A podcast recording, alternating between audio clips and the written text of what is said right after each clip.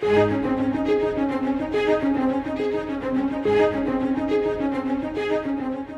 Lord Jesus had 12 original disciples, but those men were just the first of many more followers of Christ. They are an example for us to learn from and a reminder that God works in ordinary people. Are you a true follower of Jesus Christ?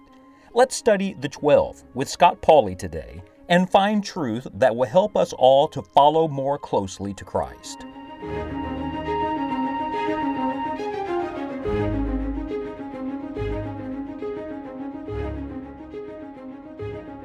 There are several different Simons in the New Testament, as many as eight perhaps, and there's one that's very prominent.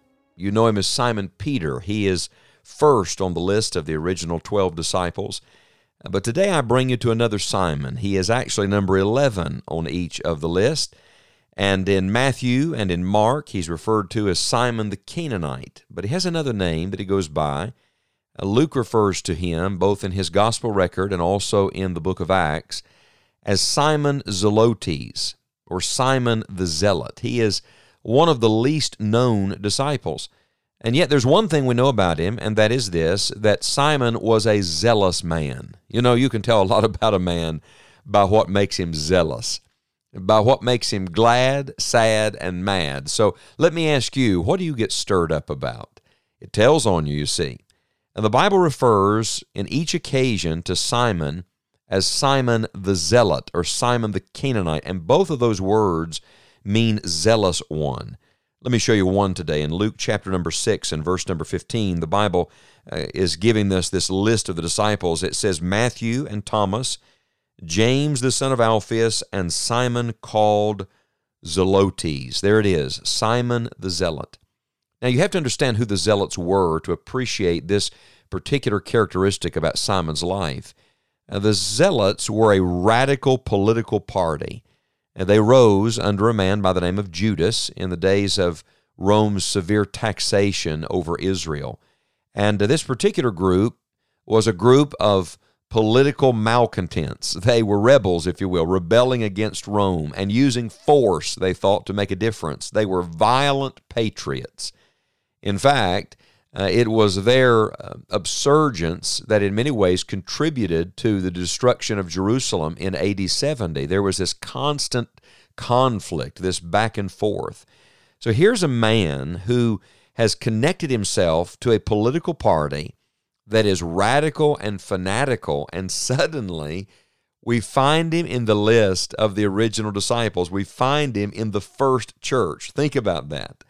Something must have made him leave this man named Judas that he'd been following for a teacher from Nazareth by the name of Jesus. And just as a little side note, consider this in the same first church, in the same group of the original 12 disciples, on one end of the spectrum, you have Simon the Zealot, and on the other end, you have Matthew the Sellout. Matthew, who was a tax collector for Rome, and Simon, who hates Rome. Only one person could bring those two extremes together, and that's the Lord Jesus Christ. May I tell you what we all have in common? If you're a follower of Jesus, we have Christ in common. We may have different ideas, different backgrounds, different feelings about certain things, but Christ makes the difference. And I believe that Simon Zelotes is a picture of the mercy that is found in Jesus Christ and the difference that he makes in our lives. Now consider this Simon Zelotes would have killed for Israel, but instead he will die as a martyr for Christ. In fact, we're in Luke chapter number 6, this particular, this particular uh, list of the original 12 disciples. Uh, did you ever notice the first message uh, that this man, Simon Zelotes, is going to hear? In verse 20 of Luke 6, Jesus lifts up his eyes on the disciples and he says, Blessed be ye poor, for yours is the kingdom of God. He's speaking of poverty of heart, poverty of spirit, and he's connecting that to the eternal kingdom. Do you see how this man's view, his kingdom view, changed? In fact, in the very same message, Luke chapter 6, verse 27, Jesus says this But I say unto you which hear, love your enemies, do good to them which hate you, bless them that curse you, and pray for them which despitefully use you. And unto him that smiteth thee on the one cheek, offer also the other. And him that taketh away thy cloak, forbid not to take thy coat also. May I just say, that is not at all the message that Simon had heard from the Zealots. No, Simon Zelotes didn't lose his zeal. He just got zealous about the right thing. In fact, all through, he is referred to as Simon the Zealot. It's the only thing we're told about Simon in the Bible. And I would suggest to you the only thing that people are going to remember about you is what you were passionate about.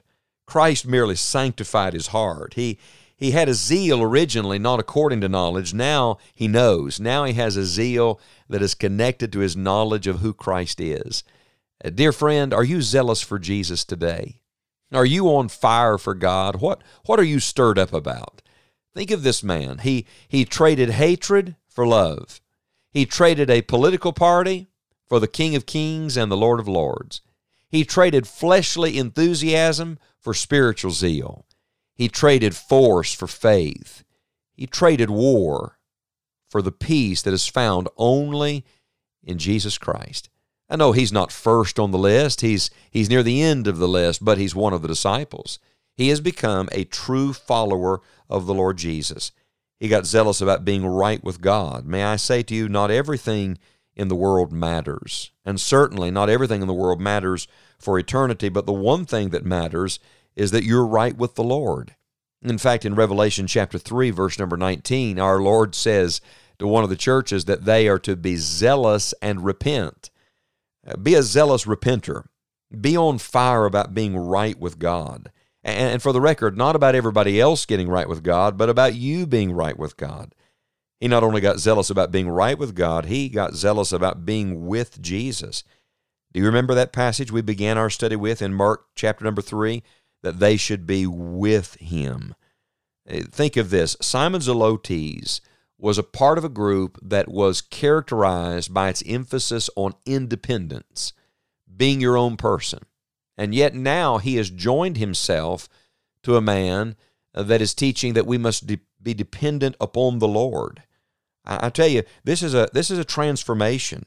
You can tell a lot about a person by what excites them. Uh, enthusiasm comes from two words, entheos, which means in God. If anybody ought to be enthused, it's those of us who are in God and God is in us. Would you get on fire again today about hearing from God and talking with Him? And then this man, Simon Zelotes, not only got zealous about being right with God and being with Jesus, but he got zealous about going with the gospel. In fact, it's the same chapter, Luke chapter 6, in verse 13, that says, And when it was day, he called unto him his disciples, and of them he chose twelve, whom also he named apostles. It's the one place in Scripture where we find both words, disciple and apostle. A disciple means one who's come to the Lord, a learner, a follower. But apostle means one who's sent by the Lord. He's going with the gospel. Zealous followers should become zealous leaders. Your zeal ought to provoke others real religious zeal, spiritual zeal, is contagious. It rubs off on you.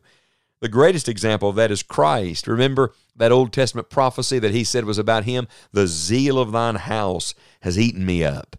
Well, I'm going to tell you that the zeal that Christ had and the zeal that became Simon Zelotes' zeal ought to become our zeal today. Would you catch the zeal of Jesus Christ? Would you be zealous about being right with the Lord and walking with the Lord, and then zealous about telling others about the Lord? This is the one thing we know about Simon Zelotes, and it's a great thing. And I wonder today, what's the one thing people know about you? What characteristic would you like to be remembered for? May the grace of God help all of us today to be more zealous, on fire followers of Jesus Christ.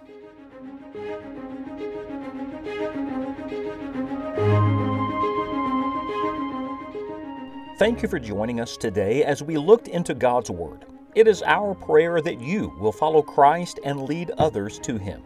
Our world is desperate for truth and hope.